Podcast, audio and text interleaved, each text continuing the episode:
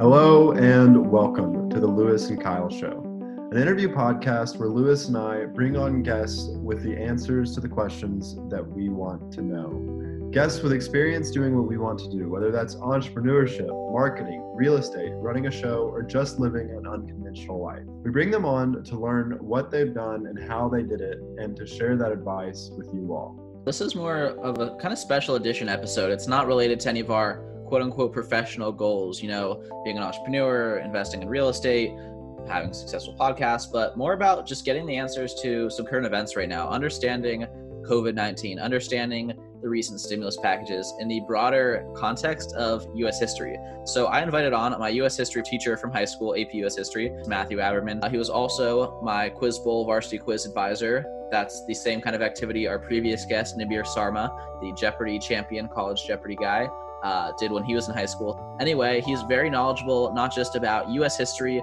but also about the history of science and technology, which gives him a unique perspective on pandemics throughout history and realistic timelines for drug development, vaccines, and thinking about those things with a little bit more realism and facts rather than, you know, a Facebook article. So we brought him on to shed some light on everything going on in the world right now and how we can think about it in terms of recent events in the past. I think you all will enjoy the episode. We had a great time doing the conversation and found it really educational. And with that, we're just going to cut right to it. Mr. Aberman, welcome to the show. Thank you so much for coming on with us. Thanks for having me. For the first question, before we get into a bigger discussion where we ask you all sorts of questions about pandemics and history and economics relating to the current situation, our first question is just for you to tell us a little bit about your academic background, some of the things you've kind of studied more deeply, and some of that history. Yeah, so my academic background is I have my undergraduate degree from the University of Washington in Seattle. I majored in history. And then I went to graduate school at UC Santa Barbara, where I completed a master's in the history of science and technology. Mostly, as far as the history of science part, was interested in astronomy and cosmology, but my third PhD field was U.S. foreign relations, and my fourth PhD field was modern Middle East. So U.S. foreign relations with an emphasis on the Cold War, which was kind of a cool way to get an intersection between foreign policy and, and science and technology, because obviously, as I'm sure you guys know, during the Cold War, there was a tremendous amount of money that was spent on military hardware and technological development. So that's that's my historical background. Okay. A, a follow-up question is a little bit about the why. Why did you choose those things? What's your passion for history? What's the value of studying history? I know you cover this in some of your lectures in class, but I'll have you re-explain a little of it now. Yeah, uh, very easy to explain. To me, history is the most exciting topic, and I know a lot of people don't agree with that, but to me, it's exciting because it's all encompassing. You can study the history of anything, I mean, literally. And in fact, I think we need to. I think every field needs to study the history of its field. If you're an economist, for example, you need to know about past economic theories and conditions. Otherwise, you're going to be grossly uninformed about the present. Uh, scientists, as Isaac Newton famously said, you know, stand on the shoulders of giants. If you're a scientist and you don't know about the history of the field that you're in, how are you going to make any contributions to the field? You'll just keep reinventing the wheel. I think it's a shame that the public especially young people come to understand history the way that they do. I think us teachers maybe have some blame in that because of how it's taught. Plus, younger people don't tend to appreciate the past as much as older people. Older people, maybe they've lived longer, they have more experiences, and they get maybe a sense of nostalgia. But there's a lot of old cliches about history, and I think a lot of them are true. You've probably heard the one George Santayana that said, Those who cannot remember the past are condemned to repeat it. Yeah, I think that to touch on a point you made there about history and how it's kind of viewed by the public. I think that school in general does that to to most subjects. You know, math is a is an art. It's a beautiful thing, but when you start in the first grade and and you struggle every day to please this teacher that's in front of you, you become opposed to the idea of of learning it or thinking that it's important when really like you said history is everything it becomes a chore and that's a real shame look i'm very passionate about history. Again i just if you're a musician for example you can study the history of music. If you're an artist you can study the history of art. It doesn't have to be battles names dates presidents. It doesn't have to be any subject that you don't want it to be. You can pick and choose. The other thing i'm just going to add before we move on is, is i honestly believe that history teaches fantastic thinking skills. Causation. Um, learning how to separate correlation from causation for example. Because as you know correlation is not necessarily causation. Sometimes it is. That's why you have to learn how to make appropriate connections and appropriate comparisons. It teaches you research skills. And another thing about history is it's personal. Every family has its history. your roots, your personal roots. It's also, by the way, national in the sense that it gives us the power to shape our national identity. What does it mean to be an American? And you often have to look at history to, to answer those questions. What does it mean to be any any identity group? Yeah. I just think it's a fantastic subject, and I hope the public has more of an appreciation for it than sometimes it's. Yeah, I do too. One quick question though before we move on is for somebody who maybe had that teacher in front of them and uh, got discouraged about history as they went through their school years. What would you suggest that person do in order to develop that love for history? It would depend on the individual. What I would say is that I think there's a moment in everybody's life when they start getting into history. When they, for some people, it happens later than others. You know, the joke is everybody's dad at some point on the couch for hours on end watching World War II documentaries. It's my suggestion to those people would be to remember that again, you can pick whatever topic in history that you're interested in and read about it, learn about it, watch you know good documentaries documentaries about it. I would let it come to you. The more you try to force it, I think the more likely you are to continue to have negative views about. It. It's true for math. It's true for a lot of subjects. But I just think history is one of those where it's not everybody's good at math. Everybody, I think, can have an appreciation for the past. So yeah, everybody has an application that they can they can find their niche within history because it is everything. Exactly. That's my hope. Yeah, and that's uh, kind of what something Kyle and I think of ourselves, and that's what inspired this podcast in the first place. Is reaching out to you, someone that we know who's very knowledgeable on history as a broad subject, but also United States history, specifically in economic and health-based history. And we recognize the value of looking to that as a way to guide our thinking about the present situations. So the first question we have for you is kind of contextualizing the current pandemic in terms of pandemics in history if there's any precedent for the situation we're in, if there's been a pandemic and a recession at the same time, what's unique about the situation. I mean, there's a lot there. Obviously, there have been a tremendous number of pandemics in history, and I'm not going to go all the way back to, you know, the plague of Justinian in the Byzantine Empire or, you know, the Black Death in the Middle Ages. Yeah, we're primarily at, interested in somewhat yeah. modern times. yeah.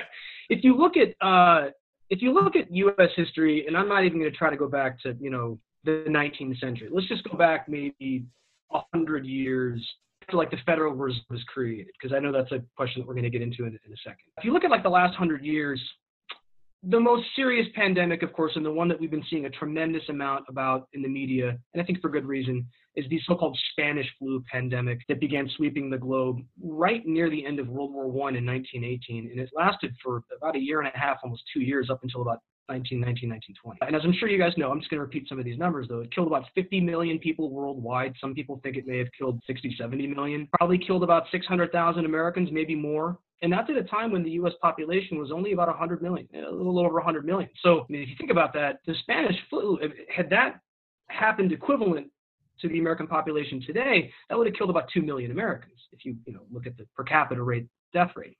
So in other words, triple the number of Americans died from the Spanish flu in just a year and a half than died in World War One. There's similar numbers in places in Europe, for example. Uh, and you can go back, and people have been showing this in the media lately. You can see all these pictures of people wearing masks. I've read some really interesting articles about this. I read an article recently about how the Spanish flu affected the Stanley Cup finals in 1919. A very popular player died, and multiple players had to be hospitalized, and they actually canceled the last games of the Stanley Cup in Seattle and Montreal were declared co-champions. I mean, there were tremendous effects. But the key phrase I think that you just said a second ago, Louis, is and recessions. Has it been the case that a pandemic has caused a recession? There was a recession in 1919 at the end of World War One, but to my knowledge, and I've been trying to look into this even more, I don't see any evidence to suggest that the reason why the American economy or the global economy went into recession was because of the Spanish flu. 1919, what would that have been from? See, hyperinflation began to sweep Europe and the United States. The US government had enormous numbers of wartime contracts that they put out there to manufacture weapons and, and, and military equipment, and they canceled them overnight. Millions of troops were suddenly sent back to the United States from Europe. And there was really no plan to reintegrate them into the American economy. So all of a sudden, a couple million guys show up looking for jobs that don't exist because the American economy is already going into recession. And the result was unemployment skyrocketed. Mm-hmm. That's the reason why the American economy collapsed. It wasn't that the Spanish flu came out and then the entire American economy went into lockdown. That's not what happened.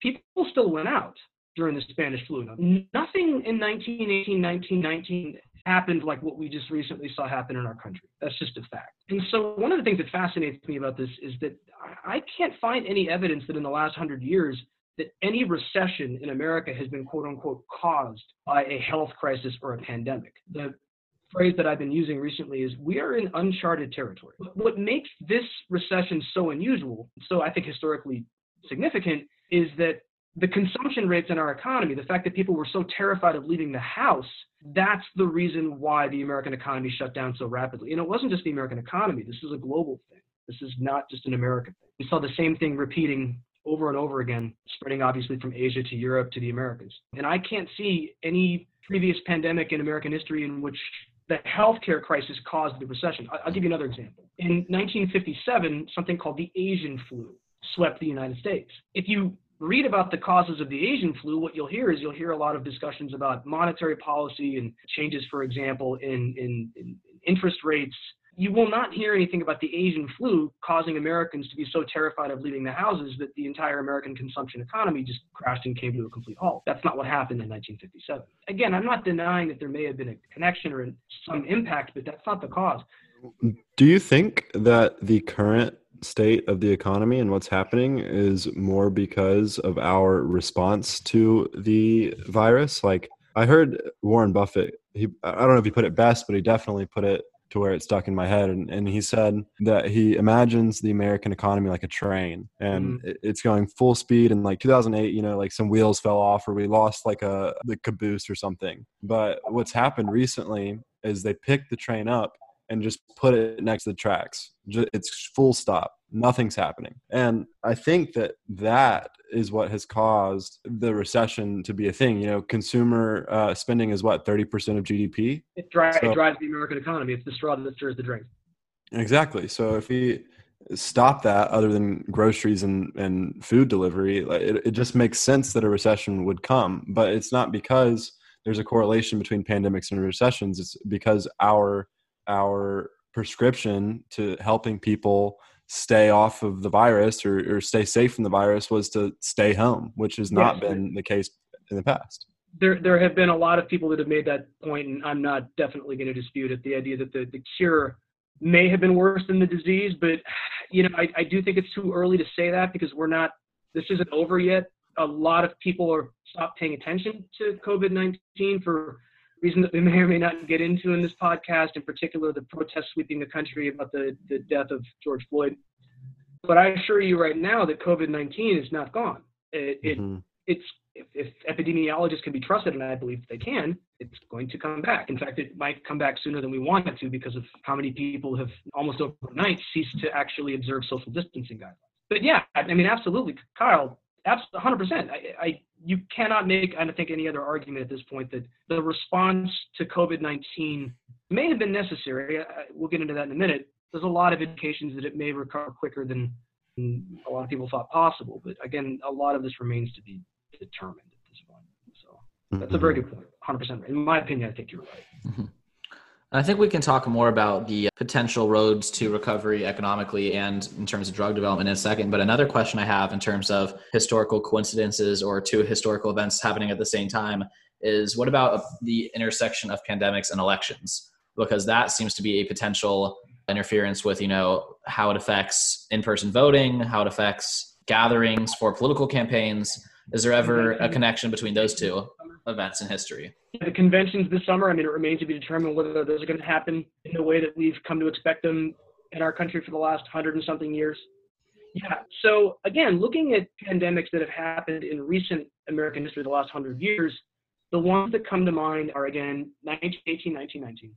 I'll get back to that in a second. 1957, the so-called Asian flu. 1968, which was something called the Hong Kong flu, and then obviously the one that we're experiencing right now, COVID-19. First of all, yes, there was confluence of events uh, moving into 1920 with the Spanish flu still going on. The tail end of the Spanish flu coincided with the 1920 election, which was a major election in American history. And I have no doubt that it contributed to the victory of Warren G. Harding. One thing I teach my students every year, it's just pretty basic US history, is that coming out of World War One, there was a tremendous amount of there were a lot of Americans, just to put it this way, who really wanted to get back to what Warren G. Harding very famously called normalcy. Didn't actually coin that word; it was a term from mathematics, normalcy, but he probably meant to say normality. People wanted to get back to normal. But it wasn't just because of the Spanish flu. It was because of World War One, and it was because of debates over the Treaty of Versailles and whether the U.S. should join the League of Nations. And then you throw into that the Spanish flu, and what Warren G. Harding very famously tapped into was a desire amongst Americans to get back to the way things were. And again, I have no doubt the Spanish flu contributed to that. But it wasn't the major, I don't think, contributing factor. One of the many, I would have to rank it somewhere maybe two or three or maybe even 57, obviously, there's no presidential election coming up. That wouldn't happen again until 1960. The one that really has an interesting connection to what's happening right now is the 1968 election.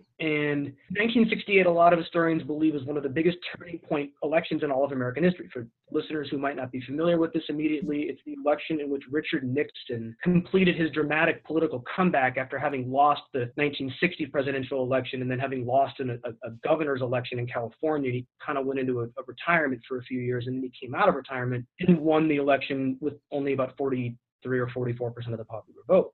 What else was happening in 1968? Race riots, assassination of Martin Luther King Jr. by a white supremacist named James Earl Ray, the Democratic National Convention just imploding on live TV, LBJ going on TV at the end of March and saying that he was not going to run for re-election, Robert, Robert F. Kennedy being shot, George Wallace launching a third party, just openly belligerent and racist third party campaign. In the midst of all this, the Hong Kong flu, by the way, is actually killing more Americans than the entire Vietnam War in less time in that in about a year, 100,000 Americans died of this so-called Hong Kong flu, whereas the entire Vietnam War only killed about 59,000 Americans. The, the, point I'm making, though, is that what's strange is that there's a major election taking place, and almost nobody's paying attention to the fact that there's a major flu pandemic that is killing a large number of Americans, because the, the events happening at that moment were so much bigger and so much broader. I mean, Vietnam, race relations, really the future of the soul of the United States itself. And it really sounds like 2020.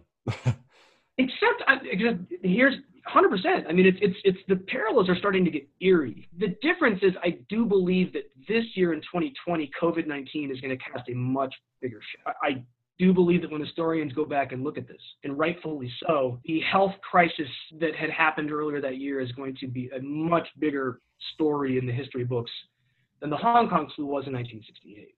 So well, it's only it's only June, so that is true.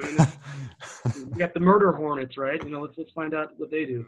We got six more months of catastrophes to to happen. Have you guys but, seen this? One second. Have you guys seen the meme? It's going around social media right now. It's Back to the Future, and it's Doc Brown and Marty. They're getting into the DeLorean, and Doc Brown says, "Okay, Marty, rule number one: never set it to 2020." It's definitely a rule to follow.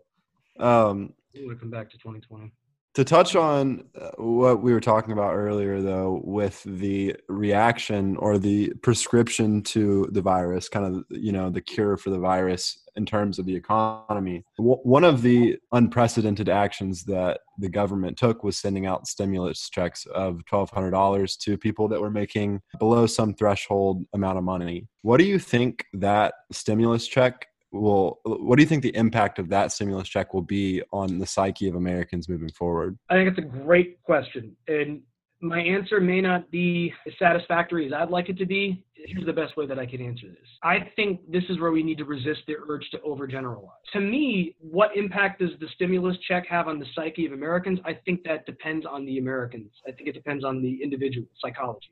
I think it's related to the kind of the grand question that we've been dealing with now for quite a long time, and that's the question of what is the effect of any quote unquote welfare measure on the person who receives it. Some people, when they receive help or government assistance, are extremely grateful. They're grateful because they realize that they haven't been forgotten. They haven't been, you know, the common man kind of, you know, syndrome. You know, they, that they, they just appreciate knowing that they haven't been disregarded or discarded.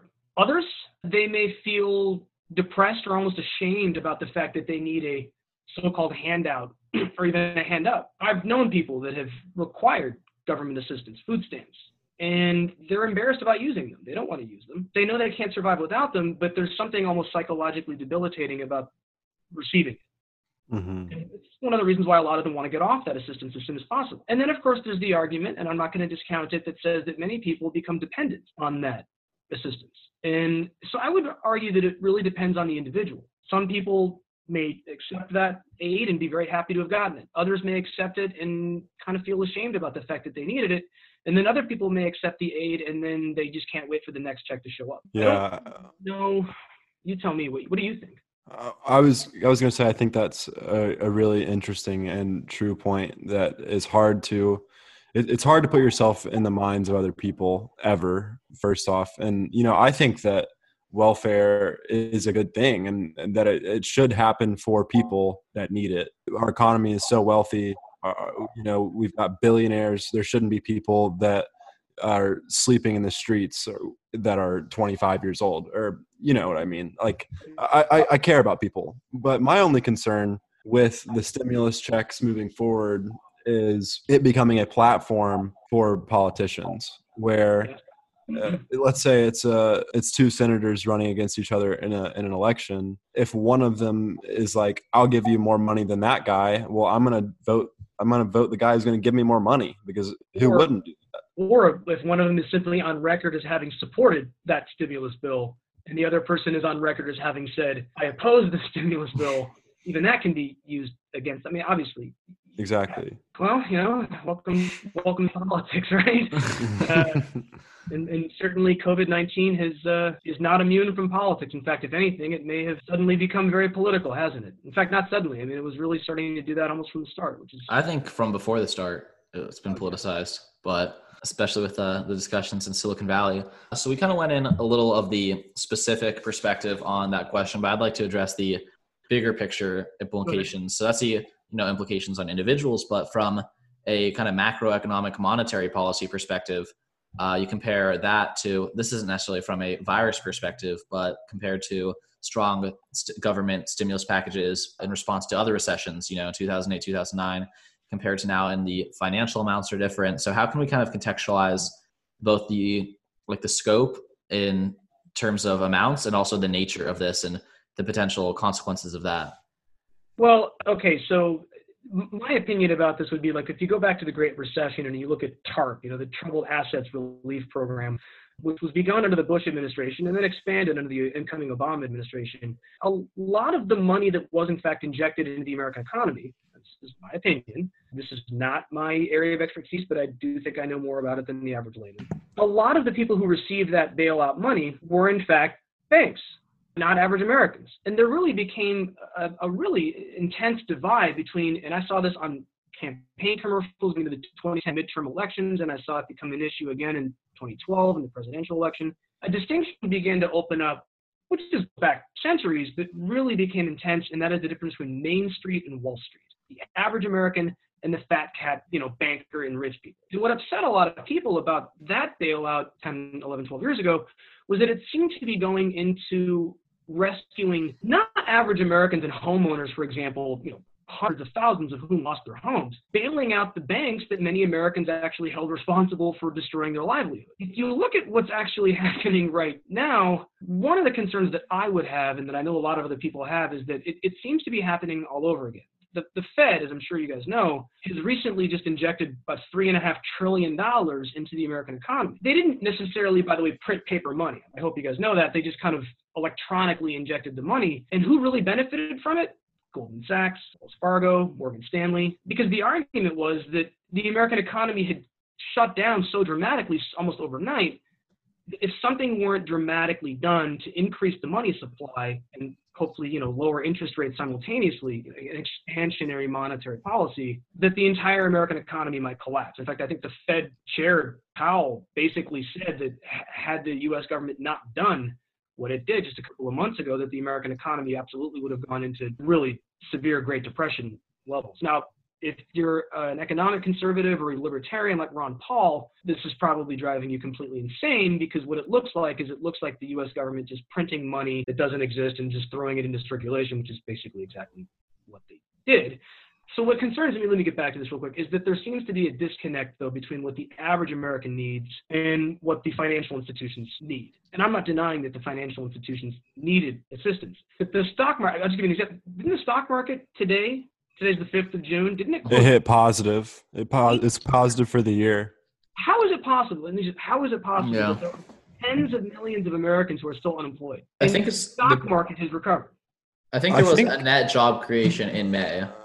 There was. There was Um, it, it does not come anywhere close to making up for the losses that took place going back to March. That's also true. So Wall I think Street that, is I'm close to sorry. No, I'm just going to say Wall Street's close to recovering. Average American certainly has not.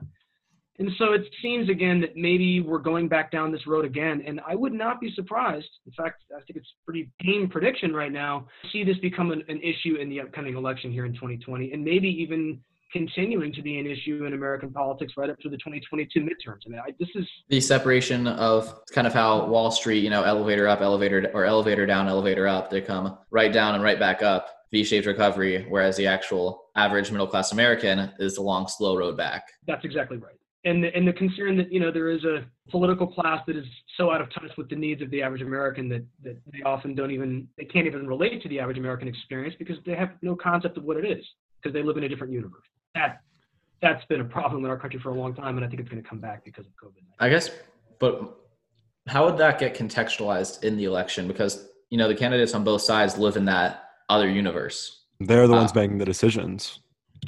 So like it would have to be a, a non-incumbent, just like somebody that's saying that what they did was incorrect in order for it to really affect the midterms.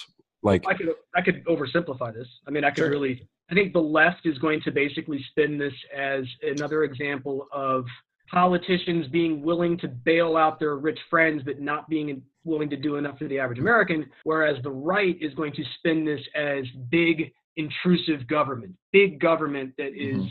you know, unwilling to actually rein itself in and police itself. That they're basically so used to being able to do things like just you know inject money by fiat into the American economy that they'll they'll do it. And again, that's why I brought up like Ron Paul and more conservative-minded or libertarian-minded uh, observers who are extremely concerned about the fact that they don't think the Fed should exist in the first place.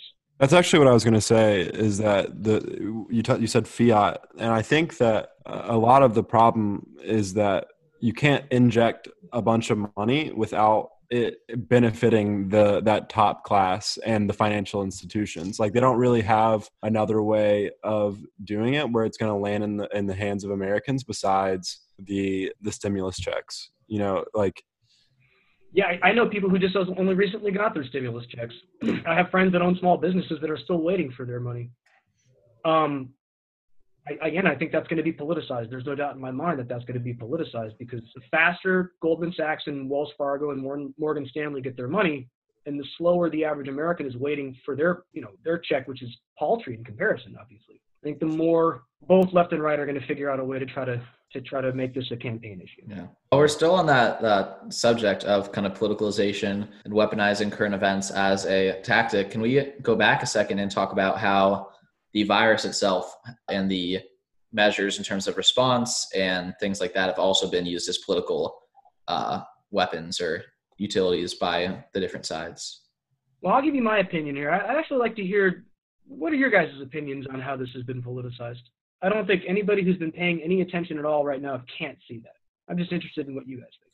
Sure. So I'll uh, borrow your phrase of oversimplifying about the left and the right, but you know, the left has kind of taken it as an opportunity to kind of get control and encourage people. They're just overly cautious and taking the, you know, let's not let anything bad happen. Let's not be reckless. Let's be extremely cautious. We can figure everything out. And I mean, Kyle might have a more nuanced perspective Can than I- me on this because Can I don't rip- watch the can I news. riff on that real quick? Definitely. Whether you're a liberal or not, I don't think this should upset you to hear because I think it's just a basic fact. I think That's what uh, we're bringing you on here for. The Democrats in this country right now, I think that they have seen a golden opportunity in COVID 19 in, a- in a very, you know, it's a blessing in disguise, maybe, to point out the incompetence as they see it of the Trump administration in terms Sure. of dealing with the COVID 19 crisis effectively. And so, and I hope conservatives don't get upset by me saying this, but there is a decent amount of evidence at this point that the Trump administration's response to COVID 19 has been uneven, not particularly well coordinated, and occasionally even chaotic. And so, obviously, they've jumped at this opportunity Sure. every chance they get to point out the failings uh, of the Trump administration. It's an election. year. Even if it wasn't an election year, they would be doing this. The fact that it's an election year only raises the stakes even. I agree with that. Yeah. I don't know. Ready to like- jump in here. I don't really have a nuanced perspective on this. I think it's all extremely toxic, and, and that politics in general is at a point where uh, it's like it's not savable, at least from a functional perspective. Like it's not doing what it is intended to do, which is represent their like their districts of people. And also, I, I mean, we're impeaching Trump in January. Like, I, I don't know. They last time you heard me talk about that. I They- mean, you begin 2020. What's the big story from 2020? That's only the third impeachment of a U.S. president in the history of our country. That was a big Sure. story. Yeah. And then I mean the joke that I was just recently talking to some of my friends about was you know and then it was like the Australian wildfires you know that was the biggest story and then Kobe Bryant died and that was the biggest story and then all of a sudden the entire global economy goes into a massive recession and the developed world in particular is terrified by the spread of this disease that we have no resistance to and for months that dominated the discourse. Now, obviously, we have the reemergence. It's not new. We have the reemergence of concern about racial injustice in policing and massive protests out there that are, you know, in some cases becoming way too disturbing for people to look at the images of at this point. Going back to COVID-19, though, the left obviously weaponized this. They had an opportunity to do so. They're not going to miss that opportunity. They're not stupid. The right, I would argue, has also politicized the issue, and they I would I would agree with that too. Took them a little bit longer to do it. The window, and this is again, this is my opinion, but I don't think there's any shortage of evidence to, to, to demonstrate this. The way in which the right did it was by claiming that all of the public health measures were an infringement on their traditional historic liberties as Americans, Yes. and that and that telling people to stay at home and not get a haircut was somehow unpatriotic. And that's a very powerful message for, for Mhm. conservatives in this country. It has been for a long time. And how could they not? By the way, this I don't want to sound too cynical. I believe in my heart of hearts that conservatives believe this. I don't think they're just making this argument purely political motives. I mean, I believe I would say, just to cut in quickly, that it's What? less about um, the haircut and more about closing down their hair shop. yes, Where exactly. Yes, I, and I I want to thank you, Kyle. I uh don't want to denigrate that. Absolutely, it's the idea that a lot of small businesses are, are being crushed. absolutely crushed, and and so and I think that most business owners t- lend themselves to a conservative ideology, at least statistically. I'm not sure if that's even true, actually. So maybe I shouldn't say that, but. I, I think that that is a lot of the. I don't know. We'll, we'll cut No that matter part how out. socially liberal, Kyle, I don't have the data to back this up either. yeah. No matter how socially liberal a lot of those business owners might be, economically speaking, they're probably They want to keep as much of their profits to stay in business and a little, little Exactly. more of a conservative streak. That's what I've tended to notice amongst my friends. But so yeah, I mean, it, it didn't it didn't take long, by the way, for COVID nineteen to just fall into these traditional kind of left-right dynamics that we've Yep. been seeing in our country for a long time. Unfortunate, because this was a very serious crisis, and that's the thing that. And I've already told you guys this. That's the thing that really worries me a little bit is that I think that one of the things that might get lost in, in our political discussions. This is a very legitimate crisis. The, the potential for this to kill, I mean, it's already killed more Americans than Korea and Vietnam combined, and that only took three and a half months to do that. And that was with the most historic social distancing measures that have ever been imposed. As I was saying earlier, people stayed home, and professional sporting seasons, for example, were shortened back in 1918, 1919. Apparently, Major League Baseball had a season, but it was a little bit shortened. But there was a World Series. College football happened, and people showed up to the games wearing masks. It's still not clear if we're going to have some of these some of these things happening this this this year. Many Americans expect to to see in the fall, especially. Had we not done some of those things, I mean, the death toll could have been e- even higher than it is. Unfortunately, that there's a tendency already amongst some people in our society to look at this and go, "Oh, this was some sort of conspiracy. This was this was a manufactured crisis." I God, I hope they don't really think that because they're they're in for a rude awakening when they or their relatives get sick. So I hope they One one thing that's informed my perspective through all of this was a tweet actually that I saw very early on, and it said, "In three months, when everybody is calling our response an overreaction, you'll know that we did a really good job." So again, and but that brings us back though, what was the collateral damage? I mean, that is a legitimate question. How many millions of people had their livelihoods taken away from them? Were incapable of supporting themselves and their families in a way that can be very depressing and debilitating when you don't know where your next paycheck's going to come from. There's whole industries that may never recover from this. Think about just Las Vegas, because Louis is from Las Vegas too. I've been told by friends of mine that work in the gaming industry here that buffets may never come back, ever. sure. Think of how many thousands of people in this town are cooks or servers who work in these buffets in these hotels. What do you tell those people? Get a new job? Trust me, they'll be looking, but the question is, where are they going to find them? How about all the bars and the restaurants now that are going to be limited capacity? Think about all these people that have been paid, I mean, really terrible salaries, but the tips that allow them to make a living wage. What if they only get 50% capacity back at these bars or restaurants? Are they going to get a live? Are they going to be able to pay the rent once once those legal protections subside? I, the economic effects, and and Kyle again, our reaction to this, and that's something I, I, my my my liberal friends are I think loath to, to discuss right now, which is odd in my opinion. I don't upset any of them if they ever hear this, but I don't think they're taking the economic effects into this as seriously as maybe a lot of conservative commentators have conservatives have tended to focus on the economic effects. Liberals have tended to focus on, you know, we need to save lives. Yeah, their and, argument is always lives over dollars, and my response to that is always uh, until uh, the unemployment rate is so high that people are starving to death. Like the the economy is a function of how good our lives are, uh, essentially, and at a certain point, it will cause more deaths of economic instability uh, okay, I'm going to ask one question that actually paints the coronavirus in a positive light. One one thing that it's done for me is it's allowed me to spend a lot of time with my family, a time that I probably never would have gotten uh, again in my life that I've really enjoyed. And you know, I think some of that is actually my privilege being able to live in this house with my family and be provided for. But that return to the nuclear family has happened before in American culture and it's happening now. What do you think the effect of it will be going forward? Oh, I'm going to disappoint you right now with my answer. Uh, I think it's too early to tell what effect this is going to have on the nuclear family moving forward. Now, again, this is maybe my perspective as an historian. At the beginning of the pandemic, again, I mean, I could just I was not hiding inside of my house. I mean, I was I was wearing masks and I was going out and I was hiking and, and, and going on just walks through my neighborhood. And it was very encouraging just to see how many people were spending quality time with their families. I don't have a family myself, an immediate family. I'm not married. I don't have any kids.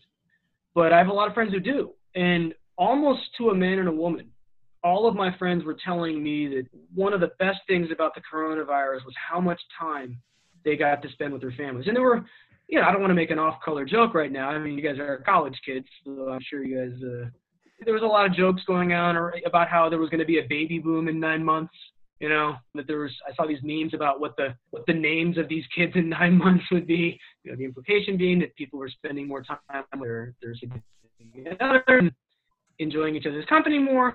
And you know, the joke that I saw was that these kids would be called coronials, Here's the thing, though, that's happened in the last month. Now, I'm a bit older than you guys. I'm in my 40s.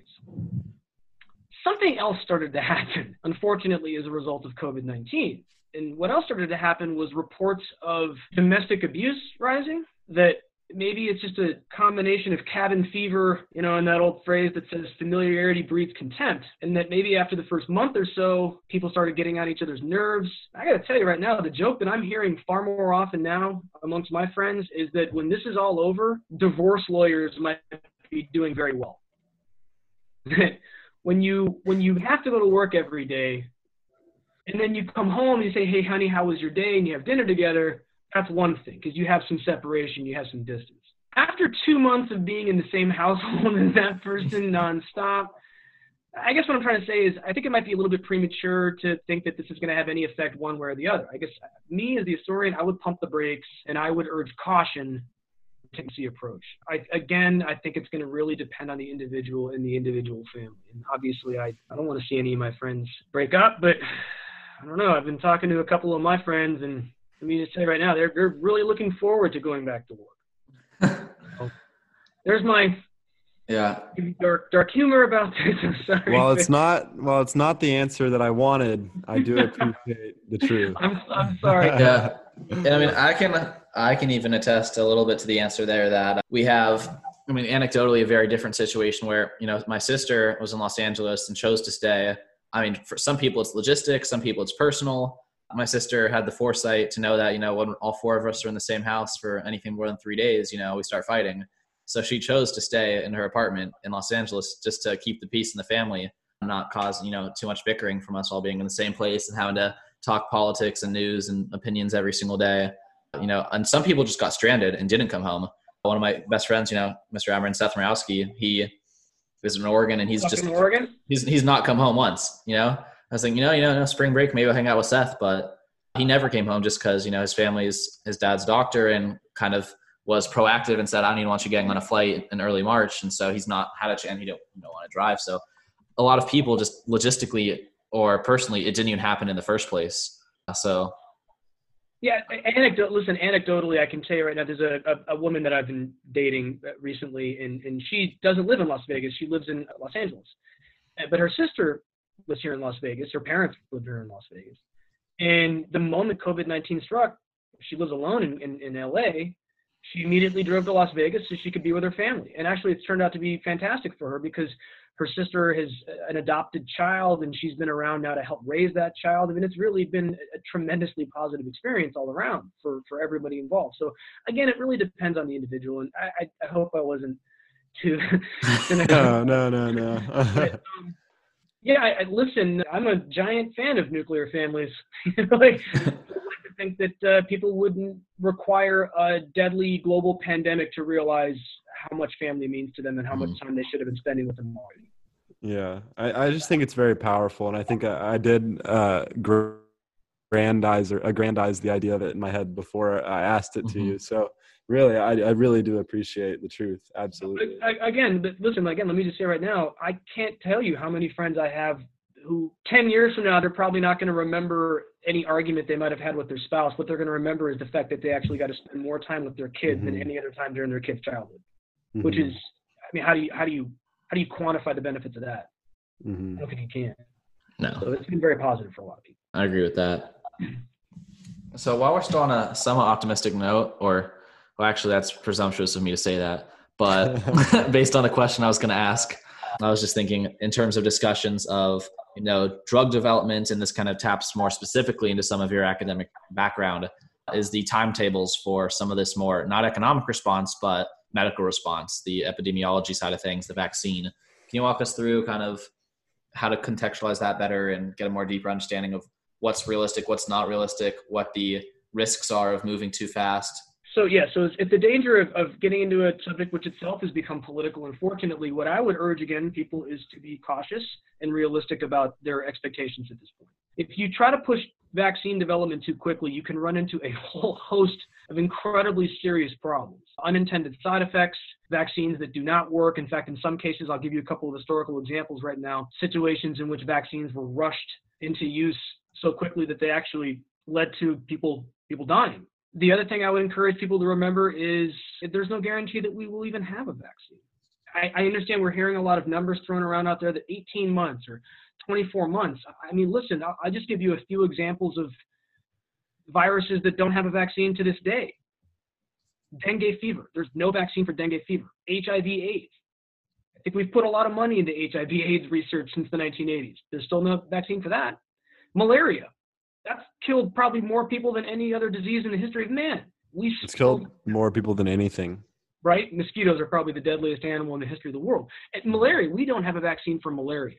And what makes coronavirus, obviously, as you all know, so potentially damaging is that it's a novel, meaning new virus that we don't have any natural resistance for. Now, if you read what the people that are looking into this are doing right now, the first thing they'll tell you is again, you cannot rush these vaccines into production and widespread use. Look, I, I'm just going to go ahead and say some basic things right now. I'm sure most of your listeners know this, but let's just cover some basics. What do vaccines do? What they do is they introduce a little bit of a virus into the body to trigger an immune response. There's basically two types of vaccines that you can have. The first one is called attenuated. And what that means is that you have a weakened form of the virus, but it's a live virus. The second one that you can have is what's called an inactivated virus, or an inactivated vaccine, excuse me, which is a, a, dead version of the virus, but it still triggers an immune response. Let's look, for example, at the development of the polio vaccine. There, there was probably nothing more terrifying for American parents for a long time than the polio vaccine, infantile paralysis. And you know, I'm sure you've heard about you know Dr. Jonas Salk, Sabin, the developers of the vaccine in the 1950s. There was a tragedy that took place in 1955. It's called the Cutter incident, where a company, I believe it's in California, called Cutter Laboratories, accidentally released a version of the vaccine that was including a live virus, and the results were tragic. Thousands of kids got sick, hundreds of kids were paralyzed, a couple dozen or a dozen or so kids died, and wow. it was immediately pulled off the market. See, this is what happens when you rush vaccines into production and use when maybe you don't fully understand what you're introducing yet. Um, here's another problem. I'll, I'll give you a couple of examples. There have been examples in which a vaccine was introduced too quickly, and not only did it not provide protection, it actually enhanced the potential of the patient to get a atypical or more serious version of the virus. This happened very famously in the 1960s with a measles vaccine, measles vaccine that was introduced too quickly. As recently as 2017, this happened with an attempted dengue fever vaccine that was given to children in the Philippines prematurely, and it sickened hundreds of kids, killed kids. And that's one of the reasons why to this day we still don't have a dengue fever vaccine. The, a lot of people don't understand this. The human body, it takes weeks just to produce antibodies. And then it takes longer, months, before you might actually see any harmful side effects. Mm-hmm. You can pour money and you can pour resources into this. You can pour billions of dollars into this. What you can't necessarily speed up safely is peer review and the different phases of vaccine development that are necessary to actually make sure that you don't accidentally kill people. Yeah. Um, and like a lot of things in life, shortcuts cause problems. Um, Definitely can't force it, and you can't find a you can't produce a sample large enough to simulate the amount of people that are getting that drug in the world because it, it threatens 8 billion people. Let's say the best case scenario you te- you you you tested on a million people. I mean that's unheard of and could never right. happen but you're missing you're missing a quadrillion um like I don't know the word for it. Variations. Variations. Yep. yeah, so there's, a, there's another problem. I mean, we're just learning about the coronavirus. I mean, how many strains of this are out there? I mean, it, you could end up with, you might end up with a false sense of security in that you put a vaccine out there that might actually prevent the the transmission or you know prevent the transmission, but let's just say save a lot of lives from one strain, might actually lead to the expansion of another strain starts to grow. This happens with flu vaccines sometimes during the flu season, for example, where you know they're doing the best they can, the developer the developers of these vaccines, but you can't necessarily create a vaccine that protects against all strains of influenza. Trying to figure out what the most likely strain of influenza during that season is going to be. I still think we're learning about the coronavirus at this point, and it's just not clear that we know enough about it at this point no matter how much money, no matter how hard. And these look, these people are moving at lightning speed right now, and they're moving at unprecedented speed in terms of trying to address this. I just think that people need to be very careful about. Like I see it on social media a lot, for example, where people are there, they want to be hopeful, and they'll post an article that they saw on the internet about you know how you know scientists have developed a vaccine and you know, in France or scientists that developed a vaccine in Germany or Israel or wherever. And what they don't understand is that they might be creating a false sense of hope for people in terms of, okay, we just got to weather the storm until the fall, and then sometime in the fall there'll be a vaccine. There might not be a vaccine until 2021, and there may never be a vaccine that's effective against all strains of coronavirus. It's just one of those things where I'm not, I'm not saying that to sound negative. I'm saying it because people need to be realistic. Saying a second ago, Kyle, by the way, I mean, there's typically three phases in vaccine development. The first phase usually uses a very small number of volunteers, and we're talking maybe a few dozen people. If that is successful enough, they go to phase two, and that's when you start maybe seeing the introduction of you know control groups, test groups, you know double blind studies. Eventually, by the time you get to phase three, phase three only involves thousands of people. I mean, we're talking about a vaccine that's going to have to hopefully be deployed to help hundreds of millions, if not billions, of people. And so yeah, again, it's it's it's going to be a messy process. It's it's there's no guarantee that it's going to fix the problem. But this isn't this isn't like building a dam. This isn't like building a skyscraper. This isn't you know a military project. This isn't real estate development. That's not mm-hmm. how science works.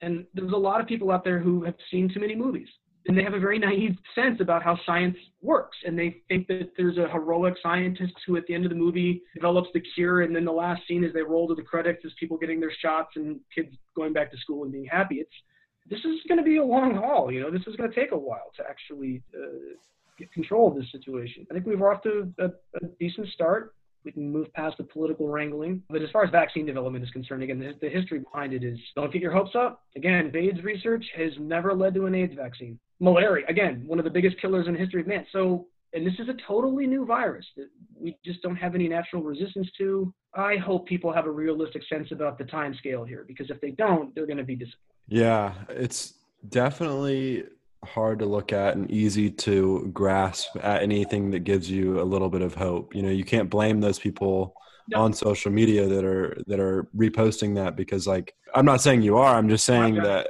you know you uh, you sympathize with them. You know, and I think Can that I that actually, Kyle, real quick, I just want to say I don't even blame politicians because one of the things that a politician has to try to do is project confidence and positivity. And politicians hey, look, let's just be let's just be blunt. You don't get elected by telling people what they need to hear. Sometimes you get elected by telling them what they want to hear. Spin that however you want. You can say, you know, lie. If you're a politician and you come out and you say what I just said, good luck. Yeah, you're not going to win that election.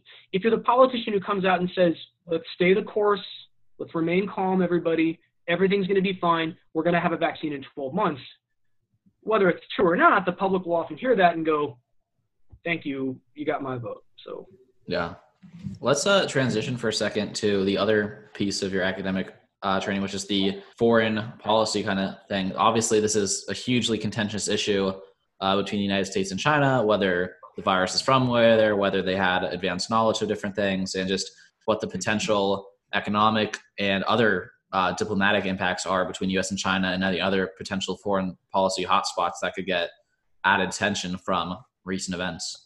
And a really quick addition to that, what do you put the percentage odds at for a war between the U.S. and China in the next 15 years? Oh God. Uh, well, um, can I address the second question first? yes. Uh, there, there are not, agenda. not very many historians, at least not in my opinion, good ones, who would make predictions anything past about six months. With that said, I I, I find it really, oh God, I hope I'm not wrong. I find it really hard to believe that the U.S. and China are are going to go to war directly. Not, it's. I would proxy put the wars. likelihood of proxy wars between the U.S. and China much higher. Obviously, proxy war uh, proxy wars between the U.S. and the Soviet Union took place on numerous occasions during the Cold War. I do believe, unfortunately, we are in a, at a moment in history in which the U.S. and China look to be it, there's a new Cold War really brewing between the U.S. and China because China is a rising power. The U.S. Is, I don't want to say the U.S. is a declining power, but let's just say that there are a lot of Americans who Trump tapped into this when he got elected in 2016. They, they don't want to be the world policeman indefinitely. They don't want to have to fight everybody else's battles for them. They don't want to have to pay for everybody else's defense. And there are a lot of Americans out there who, whether Trump is going about this in a wise or seasoned way is debatable, but there are a lot of Americans, and not just conservatives, but liberals. Actually, strangely, this I I feel like I know more liberals that feel this way than conservatives, which is ironic because it's one of the things that Trump actually said, and that is that um, America first. The idea that we need to take care of our own backyard. Rather than spending billions and billions and billions of dollars on the rest of the world, why don't we spend some of that money on healthcare? Why don't we spend some of that money, for example, on adjusting, uh, addressing, excuse me, racial injustice in our country? You know, maybe these are resources that would be better spent in our own backyard. You know, with that said, there's a perception around the world, and I'm, I'm going to get back to COVID 19 here. There's a perception around the world that the U.S., especially under the Trump administration, has been abdicating its traditional global leadership role since the end of World War II. For better or for worse, the U.S. has been the leader of the Western world. And there's a perception and a fear out there. Mm, some people are probably happy about it, but there's a perception that the U.S. is withdrawing from that. Now let's get to COVID-19. You know, President Trump just announced that he wants to pull the U.S. out of the WHO, the World Health Organization. President Trump has obviously been ratcheting up rhetoric against China, calling it Chinese virus. The Chinese are not innocent, by the way, because the Chinese have been lying to their people with their state-run media, trying to claim that somehow COVID-19 was created by the United States, which is absurd. But yeah, it's it's it's a little disturbing to see the the, the heated rhetoric, which is not COVID nineteen did not cause this. Again, this is getting back to yeah. I mean, there's been three years of trade war leading up to this. Oh, and tensions between the U.S. and China obviously go back decades. Yeah. And there have been moments in which the relationship has been better, and obviously we are inextricably linked economically together in a way which I think would make it extraordinarily painful, talking about economics, extremely painful for our two countries to go to war with each other directly. Absolutely. Catastrophic death toll that that would probably lead to. but yeah, I, I, trust me when I say I don't I don't necessarily hold President Trump responsible for this. Again, his his impact is something that historians, future historians, are going to have to unpack. Whether or not he exacerbated the existing tensions. Hey, look, let's not forget China is a single party dictatorship, and uh, yeah. they, have they have agency in this situation too. Anybody who wants to claim that it's all President Trump's doing, I think, is conveniently ignoring the fact that China is a basically an authoritarian state. But it is it has definitely complicated the relationships the relationship between our two countries. Oh, and China, I'm sure you guys have been paying attention to this. China has been having dust ups with a lot of other countries around the world as a result of this. There's a lot of and, European yeah, countries big one. really upset with the complete lack of transparency that has been exhibited by the Chinese government from the beginning of the year onward. And it really appears as if they were engaging in some sort of cover up. Now, the degree to which they were doing so, I think, think still remains to be determined. But are we going to go to war with China in the next 15 years? Let's, God help us if we do. Are we going to find that the relationship between the United States and China is going to continue to evolve in the next months and years? Absolutely. And I have absolutely no doubt that tensions between our two countries are probably going to become a, a fixture of our relationship for years to come, no matter who the next president is. And that is not, again, all the Trump administration's fault. But I doubt it. I doubt that we're going to go to war with China. I, I do believe, however, though, that we're going to see a continuing effort to reduce our dependency on China, for example, especially when it comes to medical supplies. yeah hopefully also you know with things like uh, rare earth you know elements that are used to create for example uh, cell phones and other modern technologies which china has about 95% of the global production capacity of that right now and that's probably not very sustainable for the us economy to have a country that is potentially hostile controlling our ability to manufacture modern technology. So it, it just remains to be determined at this point. So do you guys have any feelings uh, have you heard from any of your professors? I don't know if you guys are in any econ or poli sci classes in which your professors have addressed this. I'd be fascinated to know what they're saying right now. I do not have that experience. My teachers haven't talked about it. I have had a few conversations with friends who have read books that allude to the to the idea that a war with china is an eventuality. I I don't know what that war looks like. I don't know what modern war looks like really. I mean, I don't think it would be troops on the ground. I think it would be a different kind of thing. Cyber, whatever, space, space cyber, something insane. I don't know, but already that's already happening in terms of the interference in the our elections, and that authoritarian regimes like Russia and China have figured out how to exploit our great strength, which is our our diversity and also our our system of government, and they're figuring out ways to tap into that and exacerbate tensions in our society. That's my opinion, and I. I that's the pendulum that we talked about.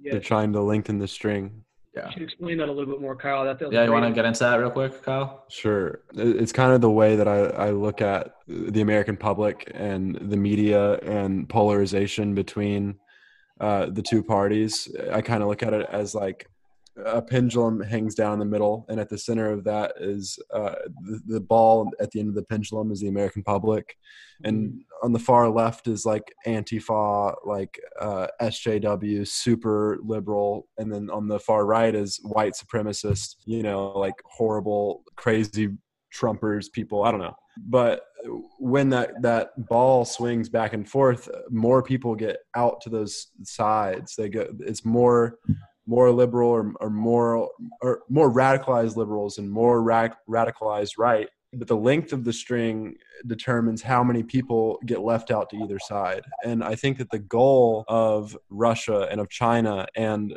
uh, to some degree the media in order to gain viewers like they're trying to they're trying to get more people to watch them are trying to lengthen that string in order to polarize the American public against each other. The, the degree to which the media have become wings of the of the, the main political parties themselves, the degree to which they perceive their role is helping one party get elected, perhaps. Look, there's a great song from the 70s. I'm sure you guys are familiar with the line, increasingly feeling this way. And the line is uh, clowns to the left of me, jokers to the right. Here I am stuck in the stuck middle, in the middle with you. Yeah. So that's kind of the way I've been feeling lately. And that's, I mean, a whole other conversation about you know the role of the internet and network technologies in causing that polarization and the uh, way distribution channels have yeah the echo chambers of so, social media. Well, not even just social media, just mainstream media distribution channels as well.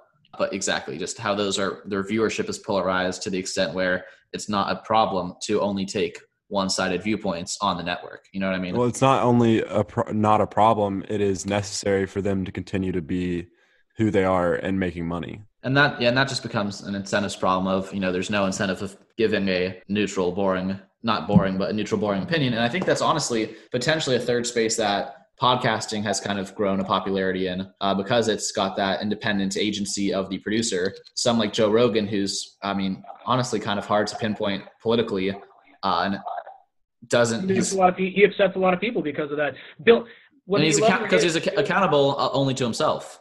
Uh, whether you love him or hate him, Bill Maher is another person who has a tendency to to he doesn't toe the party line, mm-hmm. and I've actually seen him uh, take some very interesting perspectives about COVID nineteen.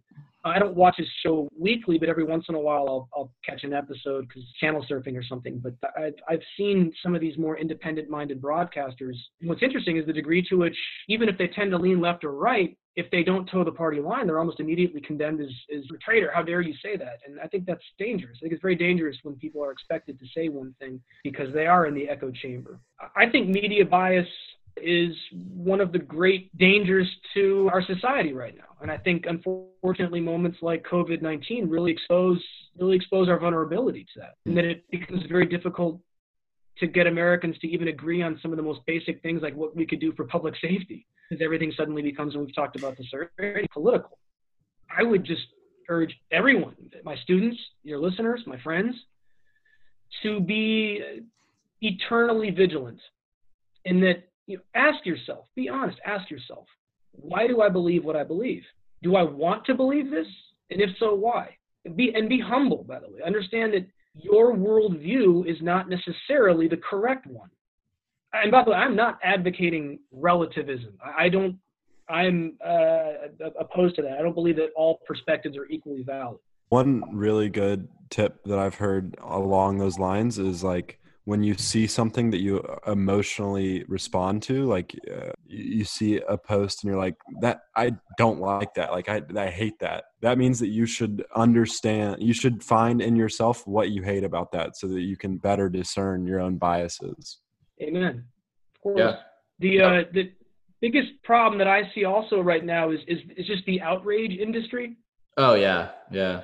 In that and again, coronavirus is not the cause of this. Coronavirus is simply a, a new tool in the arsenal. It's new um, material to be outraged about because it the two sides. So it's killed so many people and it's destroyed a lot of lives economically. And that opens the door towards people wanting to weaponize it, as we were saying mm-hmm. earlier, and politicize it in a way which is often, not often it is, just flat out unhealthy.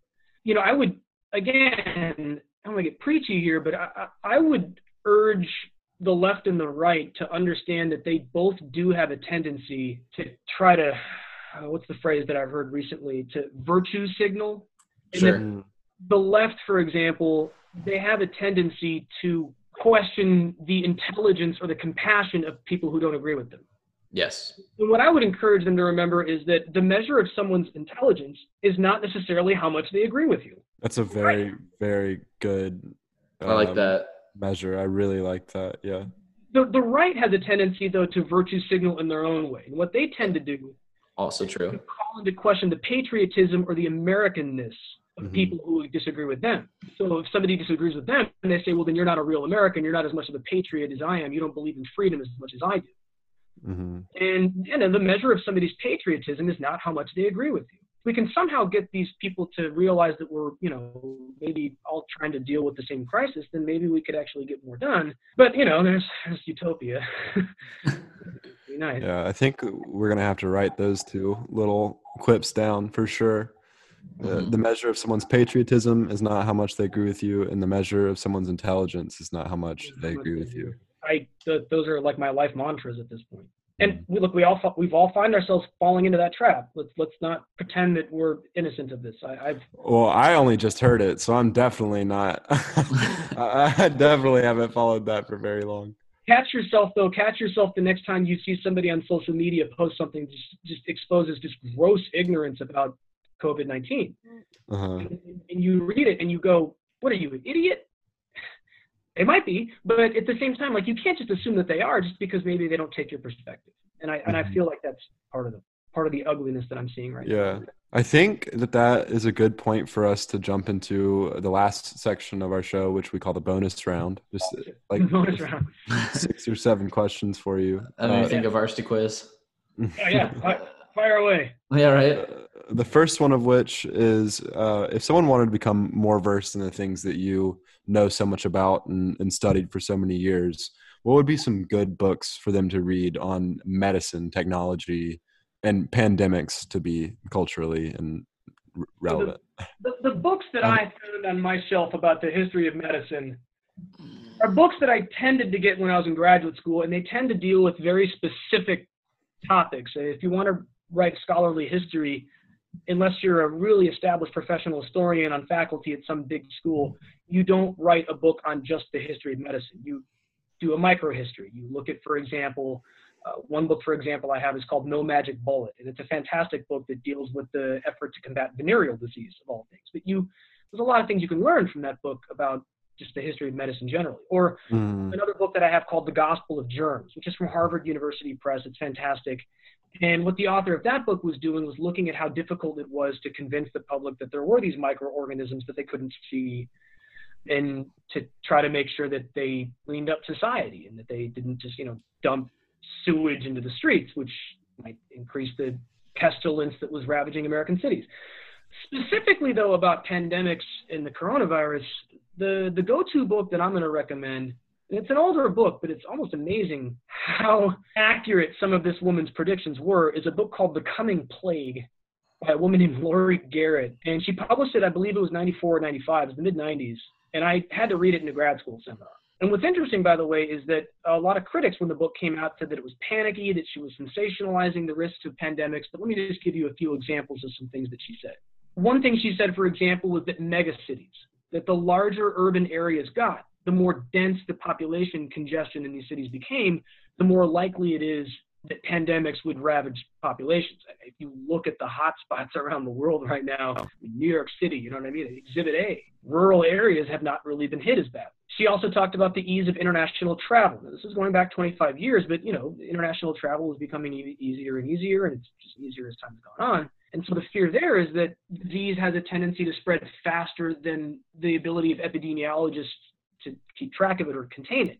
She pointed out, for example, that the U.S. government has has a spotty record on its own the resources that it puts into fighting uh, potential global pandemics. That one administration might put a lot of resources into it, and then the next administration might cut funding, and then there's just kind of like these oscillating waves of one administration undoing what the previous administration did.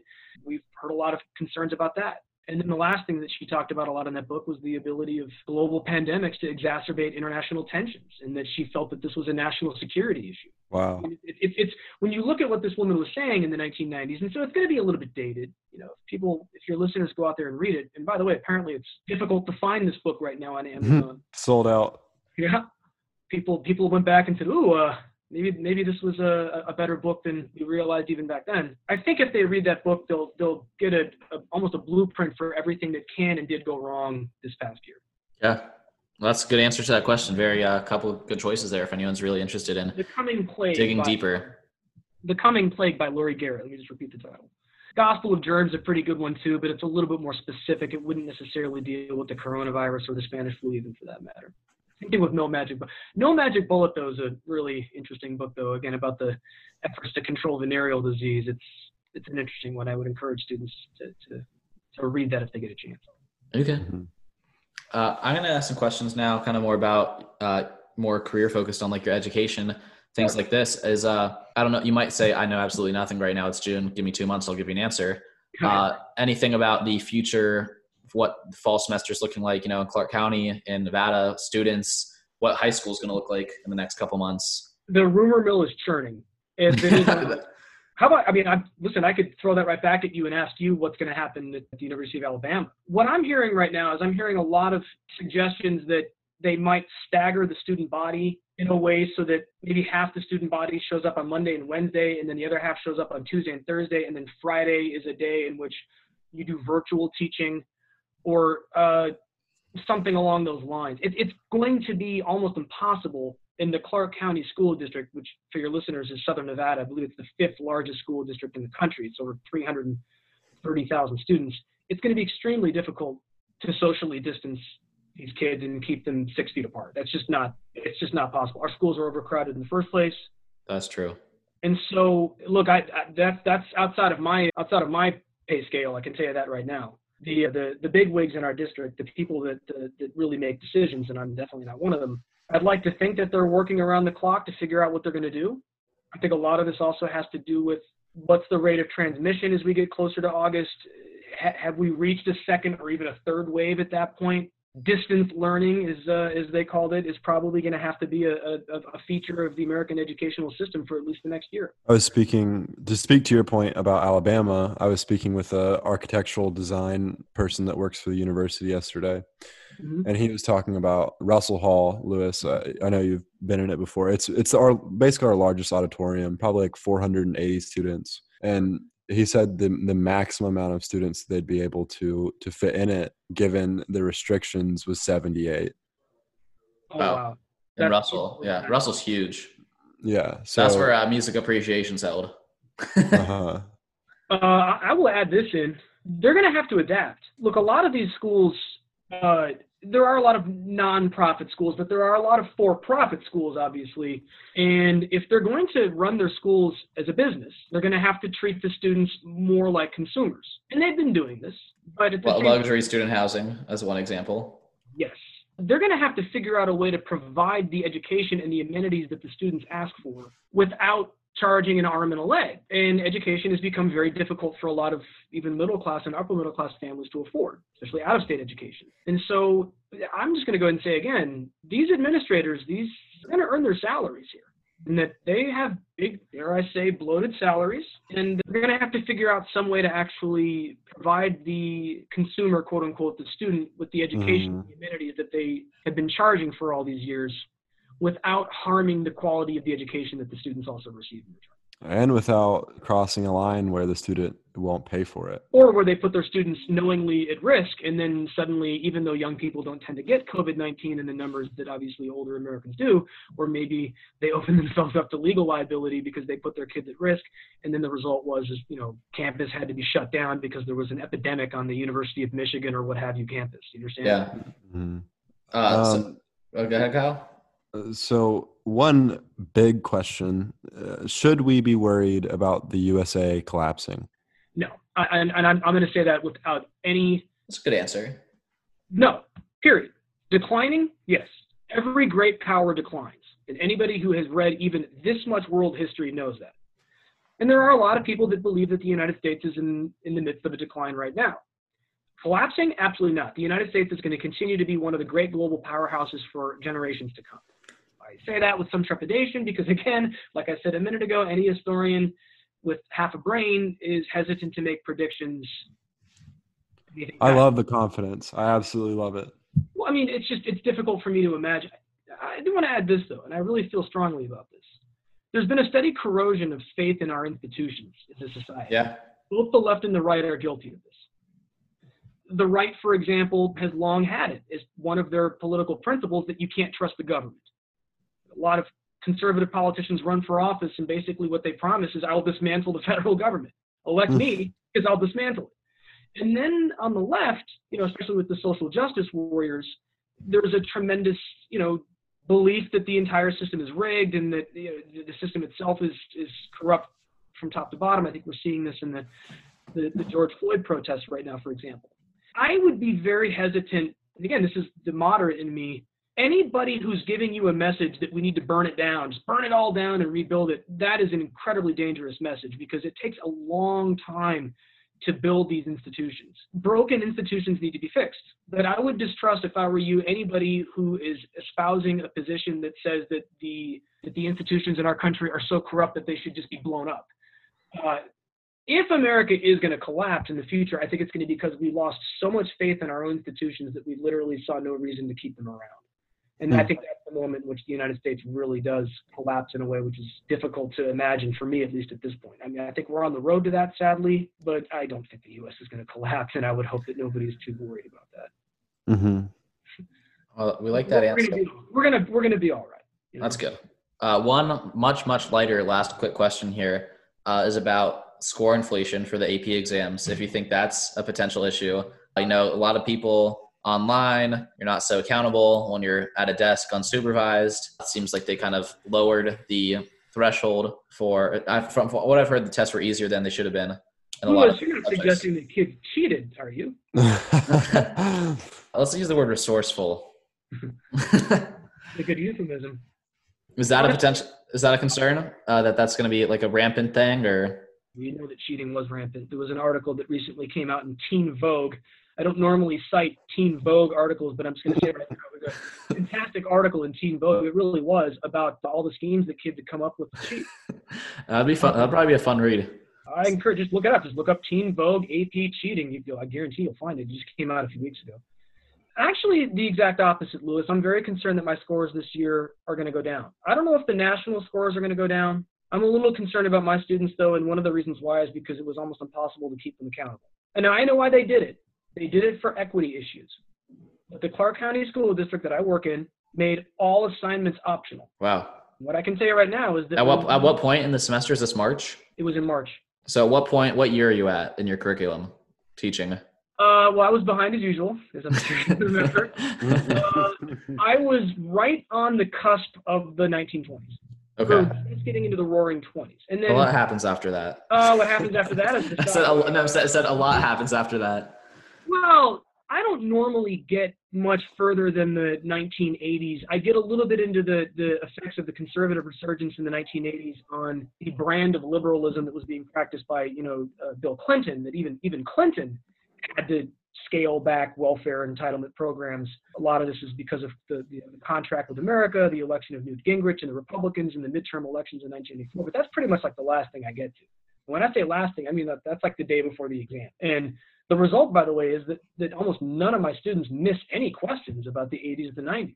And there's only a couple. What I really needed to get through, obviously, had they not changed the format of the test, is I needed to get through the Cold War and the Civil Rights Movement. And that's the, those are the two big topics in the post World War II era. Those were all canceled. College Board did not ask any questions whatsoever after World War II. So the truth is, is that it was very easy for me to get through what I needed to get through and actually go into it in more detail. Here's the question: Who was listening? Yeah, did your students come to class? Do their yellow packets?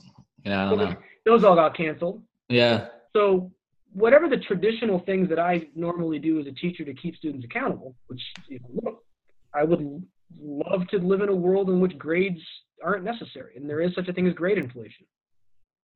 But the moment you tell 185 very bright young people that they don't have to do anything unless they want to, I can tell you exactly what happened. 100 kids didn't do anything. Yeah. What 40 kids did everything I asked them to. And then there's about 40 something more kids that did some of the things I asked them to do and not the rest. But there's probably, eh, maybe not 100, but about 90 kids, about half my students, who just fell off the face of the earth. and so I hope they did well on the AP exam, but it's really difficult for me to, to know. I guess we'll find out in a couple of months. Huh? So I think I think scores could go down.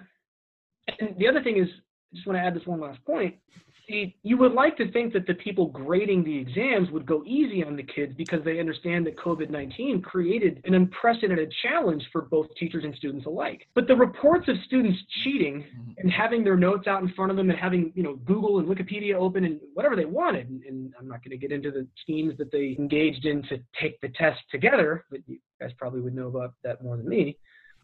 Oh. What worries me is that the people who essays now, I'm not implying anything, I'm just saying that the people grading the essay now are going to take into consideration that it was open notes and that the bar will go up and that they'll expect the kids to actually do better than they normally would if it was in the more controlled conditions of being in a room when you don't have your textbook or your notes or the internet open in front of you. Mm. And so it's, you know, it's. I think that that there's going to be so many things like that. like there's gonna be a lot of things. Uh, lots of things from the coronavirus. I, I, really enjoyed this this conversation with you, Mr. Aberman. I wish that I had you as a APUSH teacher. I feel like we would have gotten some good some good debates in class. Louis had that pleasure. Huh? I think after after class would have been the time that I would have enjoyed talking to you, Kyle. That's funny. But uh, I think we'll wrap things up here. I think, I mean, we covered a lot of ground. We didn't say anything too conclusive because that's the point, right? There's not too much conclusive to say right now. Just kind of. It's not satisfying to people, Louis. It's not. People want definitive answers and they, they want certainty. And that's, I think, what's been really driving people crazy. Yeah. Not just in terms of can I go to the supermarket and not die, and can I go back to my job, please, and, and feed my family. It's the uncertainty of everything that's driving everybody nuts.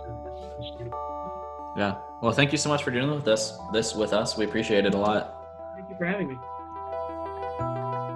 Well, Louis, I really enjoyed that interview. You know, we covered a lot of topics from politics to economics to the pandemic to, to the state of the world as it is right now. And, and looking forward, you know, I, think that that was a great conversation from a guy with a lot of really informed opinions.